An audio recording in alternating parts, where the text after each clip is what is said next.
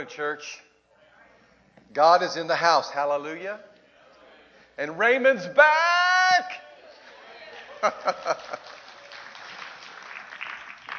we have missed you, bro, but I got to tell you, we've got some great song leaders that you've had a huge impact on that have been filling your spot, and it's been awesome. They're just a dandy.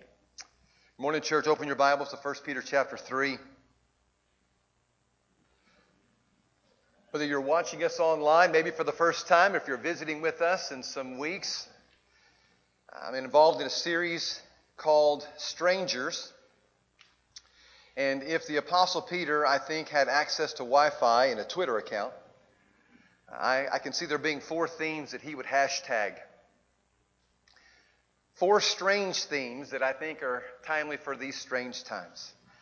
From the very start of his letter, I believe Paul would hashtag the word hope. Say hope. Okay. No doubt Peter wants us to have our feet firmly grounded here on earth, but he wants us also to have our affections and our ultimate attention fixed on that which is eternal. Something that's going to last forever. And he would say that is a life with Jesus that is never going to come to an end. Peter calls that a living hope. The second word that he would hashtag would be the word holy. Say holy. Peter's calling us to lead a lifestyle that is different from the world that's around us. He says our standards have to be higher than the culture's. And they can be because of the presence of the Holy Spirit helping us. We truly can be lights in a dark world, Peter says, especially when it comes to our relationships with one another. Third word Peter would hashtag is the one we unpacked last week. It's the word humble. Say humble. Christians aren't people who believe that we're more important or better than anybody else. No, as followers of Jesus, our aim is to make others feel more important and better than us. Now, we get that from our Lord, who didn't hang on to his significance with God, but rather humbled himself, becoming one of us. Paul says, even dying for us. In a little picture, the big became small so that I might become big. The holy became sin so that I might become holy. Now, to do that took a great deal of humility, we've seen over the last couple of weeks. And as we participate in that rescue effort with Christ, He is reminding us it'll involve humility on our part or it's not going to work. Now, lastly, we're going to take a look this morning at a fourth mark of a disciple that is possible only if hope, only if holiness, and only if humility is a part of our lives. They all work together to help bring about harmony. Say harmony. There was a vision among some of the churches that Peter in the Roman Empire had helped to establish.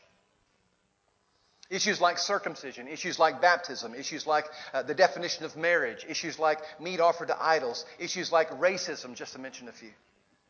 And Peter realizes that the only way that they're going to have harmony, the only way that they're going to experience unity in the midst of these differences is to work at it, to be intentional about it. And here's the basis for it. He says, All of you should be of one mind. Now, where did he get that? Well, remember, Jesus, just before he died, had a specific prayer that he lifted up to the Father in John 17. And at the heart of that was this Please, God, help them get along. Help them hang on to one another. Help them stay together. Help them be unified. Help them be one as you and the Spirit and I are one. That's some serious oneness. And the Greek word Jesus uses there is the same Greek word Peter uses here in our text this morning. It's the word hamathodon. Now you got to say that one with me. Hamathodon. Kind of sounds like a dinosaur, doesn't it? T Rex met Hamathodon in a mighty battle. It simply means being of one mind. If you're in a dating relationship, you need some hamathodon. It's crucial to its health. If you're in a marriage, you need some hamathodon. If you're in a business partnership, you need some hamathodon. If you're part of a team, you need some hamathodon. Not optional. Not to vibrancy, not to the health of those relationships. The meaning simply is this walking hand in hand with someone without always seeing eye to eye walking hand in hand with someone without always seeing eye to eye. That's harmony. That's hamathodon. Now, here's how that works collectively. There's probably close to 50 churches, if not more, here in our Kerrville area, at least in our county. And we will never see eye to eye with all of them. We just won't. However, you will never hear one of us at KCC putting another church down because we have the same leader and we have the same mission. Amen? And his name is Jesus. There's no competition here, except for maybe how the scripture encourages outdo one another in showing each other honor. We'll, we'll be a part of that. Another way to describe hamathodon is this oneness without sameness. Oneness without sameness. Now, that's the definition we put on the kids' bulletin for them. But I think it's the one that we can all walk out of here with a handle on. Harmony is oneness without sameness. Do you think our culture could use a little dose of that? Boy, we sure could. Oneness without sameness. Here's what it looks like. In the state of Texas, a high school football game ends, and two boys are on opposing teams, and they get together and they kneel down and pray. Now, is this part of a tradition? Not any longer. No, these young men met together for a specific purpose. The guy on the right is Gage Smith. You see, he learned that Ty Jordan's mom was battling cancer. The two had played on a Select Seven All Star team earlier in the year, and so they were friends. Different high schools, different positions on the field. However, both of them are sons, both of them are Americans, and both of them are Christians who believe in a God who heals the sick. And so they met together in the middle of the field after the game was over. That's oneness without sameness. This is Zach Mayo and Lucy Rogers. He's a Republican and she's a Democrat. What are they doing sitting, sitting next to each other? I don't know. Let me explain. They're running for the same office in the state of Vermont. They both got together at the outset of their campaigns and they said, hey, what if we don't trash one another? What if we don't put one another down? What if we honor one another even though we disagree on a lot of subjects? Now that's strange, isn't it? Especially in this political environment. Well, they agreed. And recently, at the end of a town hall meeting where there was much debate about those issues, Zach picked up his guitar and Lucy picked up her cello and they played a song together. That's oneness without sameness. Some of you will recognize Antonin Scalia. He's the guy on the left, the former Supreme Court Justice, and on the right is Ruth Bader Ginsburg. She's still on the Supreme Court. Now, ideologically, you could not find two more different people. He's very conservative when it comes to constitutional judge, and she's a very liberal constitutional judge. But interestingly enough, they've become best friends on the Supreme Court. He took her to the opera. She bought him some nice furniture for his home. You think, how in the world does that work? Well, Judge Scalia describes the process this way. He says, I attack ideas, but I don't attack people. Some very good people, he says, have some very bad ideas. I think that was kind of a little bit of a shot, right? If you can't separate the two, he writes, you'd better get another job if you're trying to serve on the Supreme Court. That's wisdom. That's hamathodon. That's oneness without sameness. Now, I saved this picture for last. You got a lion and a tiger and a bear, all three alpha predators. Now, usually you don't put them in the same field, let alone the same pen. Well, these three animals were raised by a drug dealer in Atlanta. You'd have to be on drugs to own all three of those. he abused them, though. He didn't feed them properly, and he mistreated them. And a veterinarian in the state of Georgia rescued them and began nursing them back to health, but he realized that these animals needed each other to heal. So for the last 12 years, they've slept in the same pen and they've lived together in the same field. And the reason why I show that to us this morning is simple. If you're new to KCC, first of all, welcome. if online you're watching us for the first time, first of all, welcome. Secondly, I want you to know that every single person in here is hurt. All of us are healing. Every single one of us have been dinged and damaged by this world. Amen? Yeah. And the one thing that we have that keeps us together, the one thing that we have in harmony, is that Jesus is healing us. And as we heal, we're committed to not letting ourselves get meaner. Uh, we're not going to get angrier. We're not going to become bitter people. We're taking aim to heal together and become kinder and become more empathetic and more compassionate because our Lord was that, the one who's healing us. That, my friend, is the heart of the message of Peter today. And he says, it's the only thing, it's the only thing that makes harmony possible. Or hurt people who are being healed. Remember where they got their healing from. Let's pray before we go on. Father, we're not the only ones who want to be healed, who need your transforming power of the Spirit. We pray for Christ Church this morning. We lift them up as they too are breaking bread, whether it's in their homes or whether it's in a, in a building like this. Please bless Christ Church in their preaching, in the breaking of bread, and their singing. And please help us be one. We know that makes you smile. We know you love harmony. And so please help us through the power of the Spirit. This congregation especially. It's the one we're connected to most. Help us be huge, clear examples of it. For it's in your Son's name. Amen. Peter writes, All of you should be of one mind. Hamathodon. Here's how you do that you sympathize with each other. You love each other as brothers and sisters. You be tenderhearted and you keep a humble attitude. Don't repay evil for evil. Don't retaliate with insults when people insult you. Instead, you pay them back with a blessing. That's what God's called you to do. And He will grant you a blessing. Now, if I had to put one word over that, it would be that hamathodon. It would be that harmony. Here's how you live in harmony with one another. How am I going to help you remember that? Let me tell you a story about a little boy. He was looking for some spiritual guidance, and he wanted a blue and silver bicycle, and he really didn't know how to pray for it. And so he found himself a Christian broadcasting network, and he turned into it. The first show he watched was a high church program. Man, it was very liturgical, had lofty songs and lofty preaching.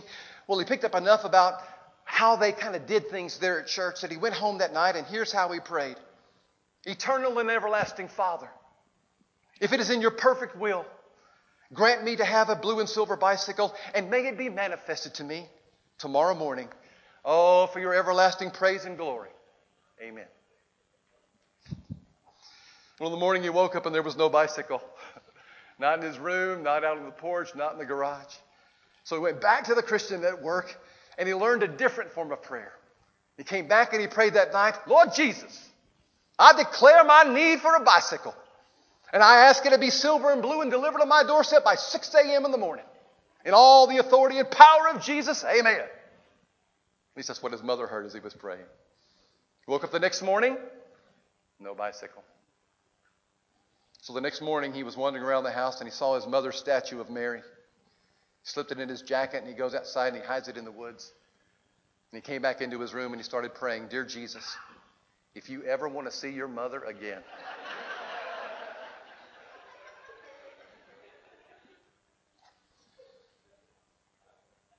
You want Harmony Church? It's kind of like asking for a silver and blue bicycle. It matters who you listen to and how you go about getting it. So please be careful who you turn to for how you think about God. Please be careful who you turn to, how you act on behalf of God. Because we may do some very unhelpful and sometimes some ungodly things, all in the name of following Him. See, as powerful as feelings are, as powerful and wonderful as experience is, Scripture reminds us that ultimately the Word of God is the only thing that's going to last forever. Peter says this as much in his letter. Our natural lives will fade as grass does. When it becomes all brown and dry, all our greatness, all of it, is like a flower that droops and falls. But the Word of the Lord will last forever. Amen, church? Amen. So, friend, if it's your desire to know how to have harmony in your marriage, in your business, in this church, if it's your desire to know how to pray to God, let me encourage you to first listen to what the Word of God has to say about it this morning. even more particularly on the other side of the cross and resurrection, can I say this? I would encourage you to hear how Jesus and his followers teach us how to have those things. Oh my, he'd like to have a word with you about it. About your marriage, about your family, about your business. Oh my, Jesus has much to say about those things and investments and health and retirement and raising kids, along with controversial subjects like abortion and homosexuality and racism. And when Jesus speaks clearly about any issue, I found out when he gives direction about any one of those issues, life comes in the obedience to those instructions, not just understanding. Now, determining what God has to say about a certain subject can be challenging, I promise you. But the greatest challenge is simply obeying and living out by faith what He asks me to do. Here's one of His great expectations God wants us to treat others the way He treats us. God wants us to treat others simply the way He treats us. Forget the golden rule. Jesus brought the platinum rule, and that's it. And today we're going to look at a specific issue that has been kind of churning, not just in the world, but also in our church. And regardless of your opinion that you formed about this issue, I just want to ask you to apply the platinum rule to it, and there it is. God wants us to treat others the way He treats us. The issue. David French, a journalist who lives in Nashville, writes The mask culture war has to be one of the most destructive political, and cultural disputes in modern American history. To wear a mask or not wear a mask has to be one of the most destructive political and cultural disputes in modern American history. And we're all continuing to pay the price. What the battle seems to be, goes on to write, is a war against empathy in America. Wouldn't it be nice if we all just prioritized in these debatable issues by seeking what it feels like, what it is like to walk in somebody else's shoes, especially someone on the other side of a controversial issue or debate. Now, I don't know if David's a follower of Jesus, church, I don't. But what he asked is very much akin to what Jesus' followers have been asked by Paul. Remember in our lesson on humility last week, Paul encouraged all of us to do this. Don't think more highly of yourself than you ought to. He follows that up in another letter of Paul's when he says, Don't push your way to the front. Don't sweet talk your way to the top. Put yourself aside and others ahead. Don't be obsessed with getting your own advantage.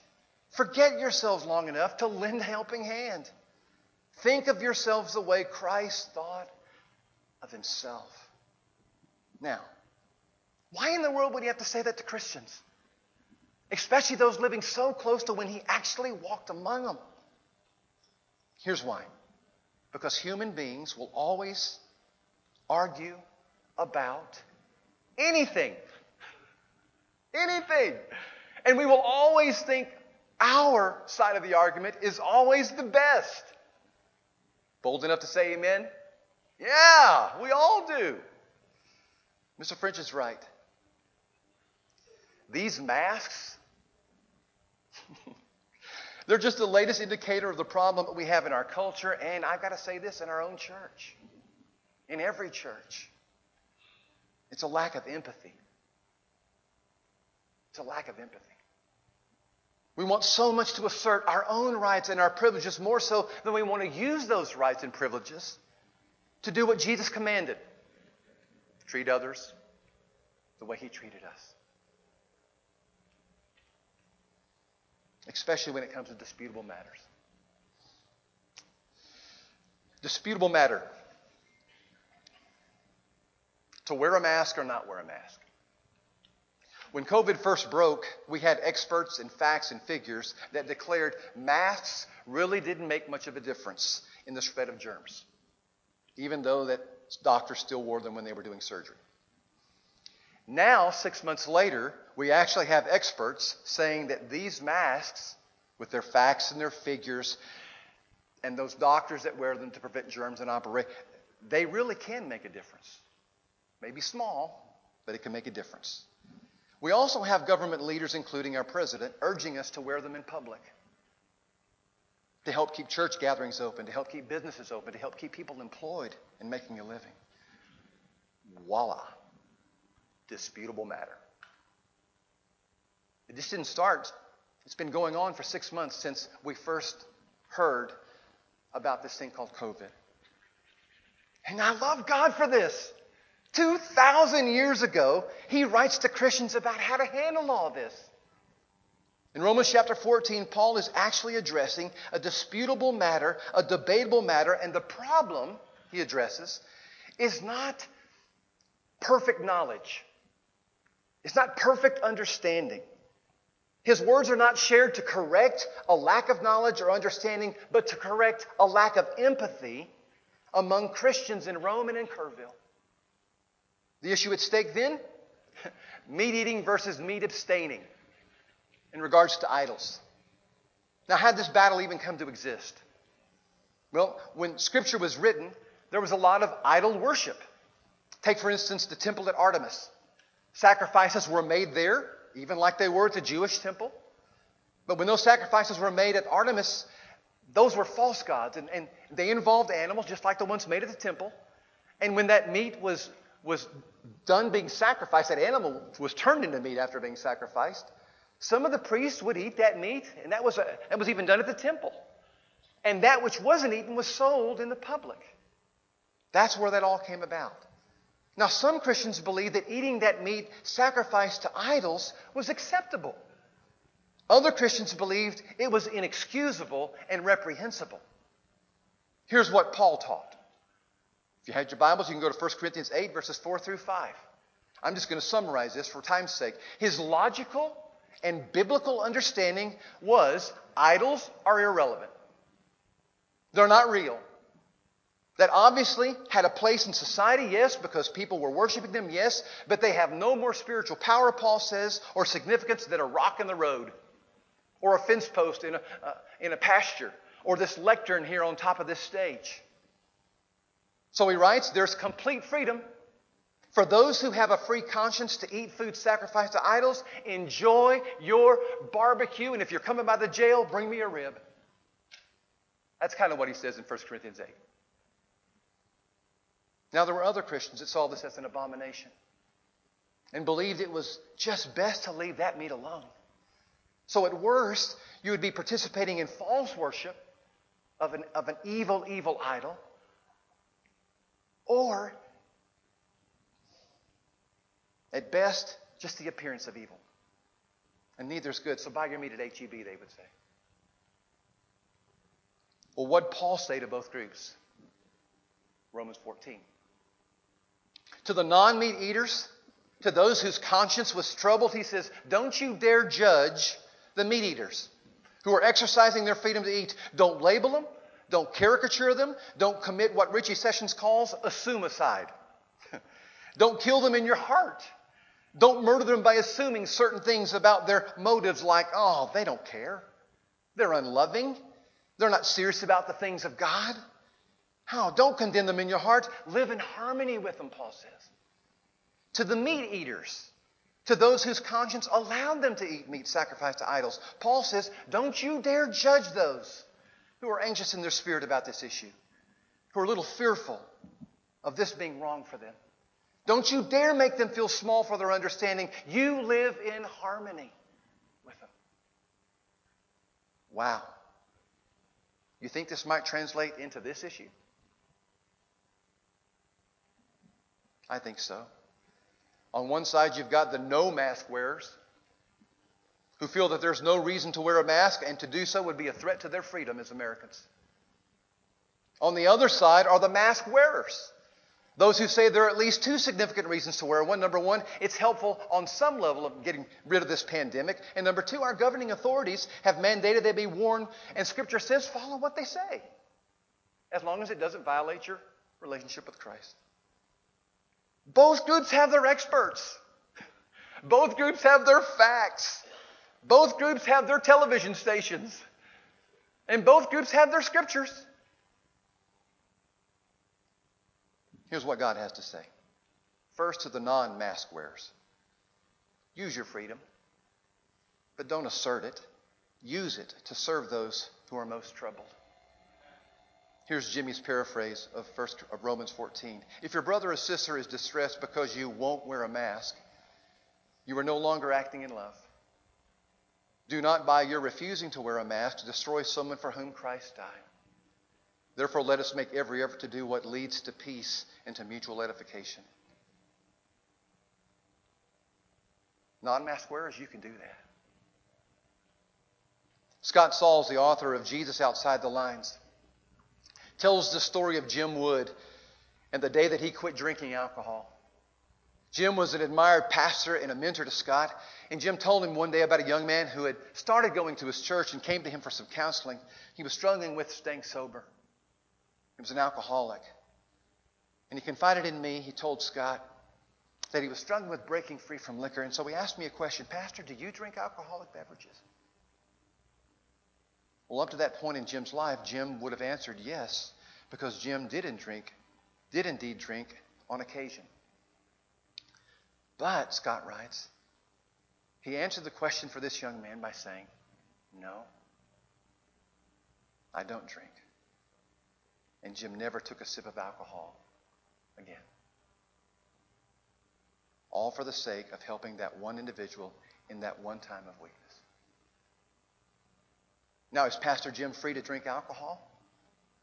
To have a glass of wine or a beer? Sure, he is. Jesus turned water into wine.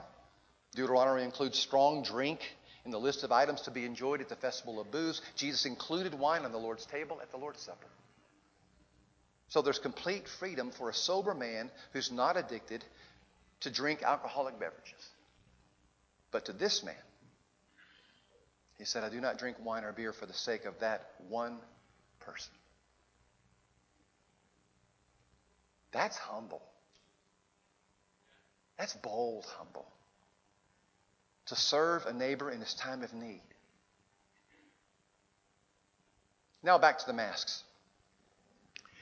I will be the first to say this. I hate wearing masks. I do. I don't ever want to wear a mask again if I can help it. I have the freedom not to wear a mask in this assembly. They itch. They make my face feel hot and sweaty. You can't be understood very clearly through them. I don't like them, especially in summertime. However, I am wearing them. I'm wearing a mask out in public, including all church gatherings, even outside the building, for two reasons. One, our president and governor have asked us to. And I want to be obedient to scripture that says, as much as possible, follow the authority of your governing people because I put them there. And number two, I've got brothers and sisters who are very, very concerned about me not wearing a mask. So I'm going to wear one to make them feel a little bit more at ease.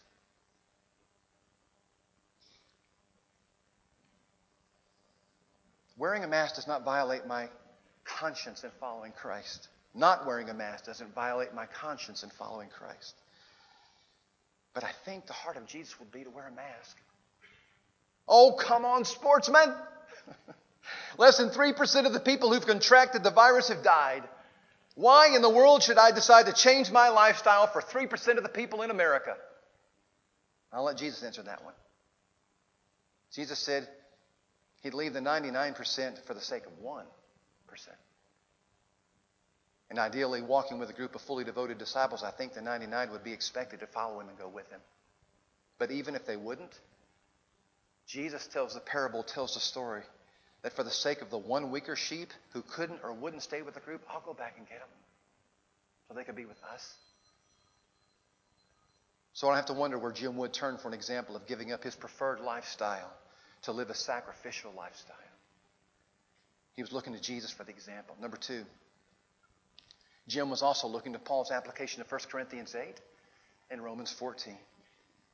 The purpose of Christian freedom is this it is not to assert our freedoms or our rights for our own good. The purpose of freedom in Scripture is a use of that freedom and privilege to bless others. Would Jesus wear a mask? Here's the answer He wore a cross. He wore a cross. And on that cross, he wore a crown of thorns. I think he'd wear a mask. But, let me say just as boldly Jesus and Paul would both say to the church if Jimmy refuses to wear a mask, don't you dare judge him. Don't you dare write him off. Don't you commit a suicide because he stands or falls in the kingdom, and it's my kingdom, and he will stand in my kingdom. I'll make sure. Now, that's his word. Now, Paul could have said, All you meat eaters, y'all meet at Habib's house, and y'all worship Jesus over here. And all you non meat eaters, y'all meet at Tabitha's house, and you worship over here. He could have said, All you mask wearers, you meet over here and you worship Jesus. And all you non mask wearers, you meet over here and worship Jesus. He wouldn't have none of that. He said, You come to the Lord's table and you worship together. Harmony is what I'm asking you to do. Homothumadon, that you would be one, that you'd hang on to one another. In love, F I O. Figure it out. And we're trying. We have never mandated that you had to wear a mask here. Never. So we've left that as an option. And we have some seats set up for those who maybe feel a little bit more nervous and go, you know, I just like to not have someone singing over, over my back. Because what we're trying to do here is not just have one way or the other. We're looking for as best as we can the third way. Our way. And I think this is just a little bit of a training wheel issue for us to get ready for some serious issues that are coming. And they're already here in our laps. What's the third way here? It's the way of humility that leads to harmony. Now, that's not important just for the benefit of maintaining peace here in this church. It's for winning people to the Prince of Peace. Because the world's watching. That's another reason why Paul writes what he writes to the churches that he's writing to. He says, treat each other in person and on Facebook and in the news and on television, wherever you happen to be, in the way that Christ would treat you. Because when you do that, it builds a bridge into people's lives. For people who don't know Christ, they're watching. And when you don't treat each other like that, they also are watching and they see the barriers that you've erected in your own church. Why would they want to be a part of more barriers?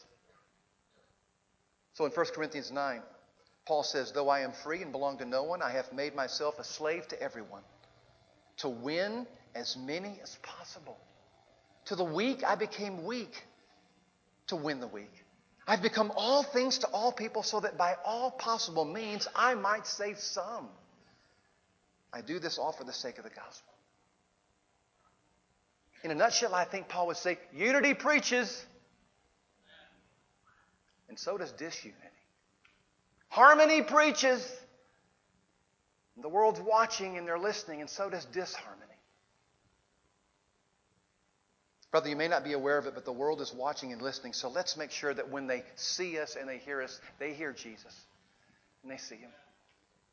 I was reminded this last week of how the world is intrigued by humble harmony. Maybe you've seen this. James Pinland sent it to me. I, I owe him a debt of thanks for that. This is Mary Daniels and her husband Steve. They live in Florida, and Steve was diagnosed with early onset Alzheimer's. Some of you have been there with a loved one. It is a scary diagnosis, it is a sad diagnosis. She had to place him in a nursing facility when he reached a stage she could no longer herself take care of him. Then COVID came. And now she can no longer go and visit her husband. And he doesn't understand why she's not coming. And so she didn't get to see him for 114 days. It was breaking both of their hearts. And then the care facility began advertising for a job for a part time dishwasher. And so Mary applied because the government had mandated only the employees of that nursing home could go inside the nursing home. So every day, Mary leaves her executive role at a business where she makes really good money. And she heads to the care center to wash dishes first at minimum wage so she can spend a few hours with her husband. I made news channels all over the country. Because humble harmony grabs people's attention. So if you're looking for humility mentors or harmony mentors, let me suggest Mary Daniels. She'd be one to consider. And I was wondering, what could God do with an army of Mary Daniels? An army of people who had real hope and meaningful holiness and true humility, all combined with a passion for harmony. What would the world think of that? I think they would say, that's strange. My hope is they'll call it home. They'll call it home. Father, we come to you this morning and we do want to be a bridge into people's lives so that they will come home to you. We know that it depends more on your gospel than our living out the gospel. We want to do our, do our part. We certainly don't want to put up barriers that get in the way of it. And so we come to you this morning and just confessing, sorry. Our way gets in the way of your way a lot. And so we're just asking on this particular issue, would you help us go about it your son's way? And then to not judge each other, however we choose. To trust that each other's trying to do their best to not commit a suicide on either side of this issue. Please help us be humble, harmonious servants for your Son. We know we can't do it ourselves. So, Holy Spirit, number one, we come confessing our pride and our arrogance and our insistence in our own way. Please show us your way. In Jesus' precious name we ask this, and everybody said. Let's stand, let's praise Him, church.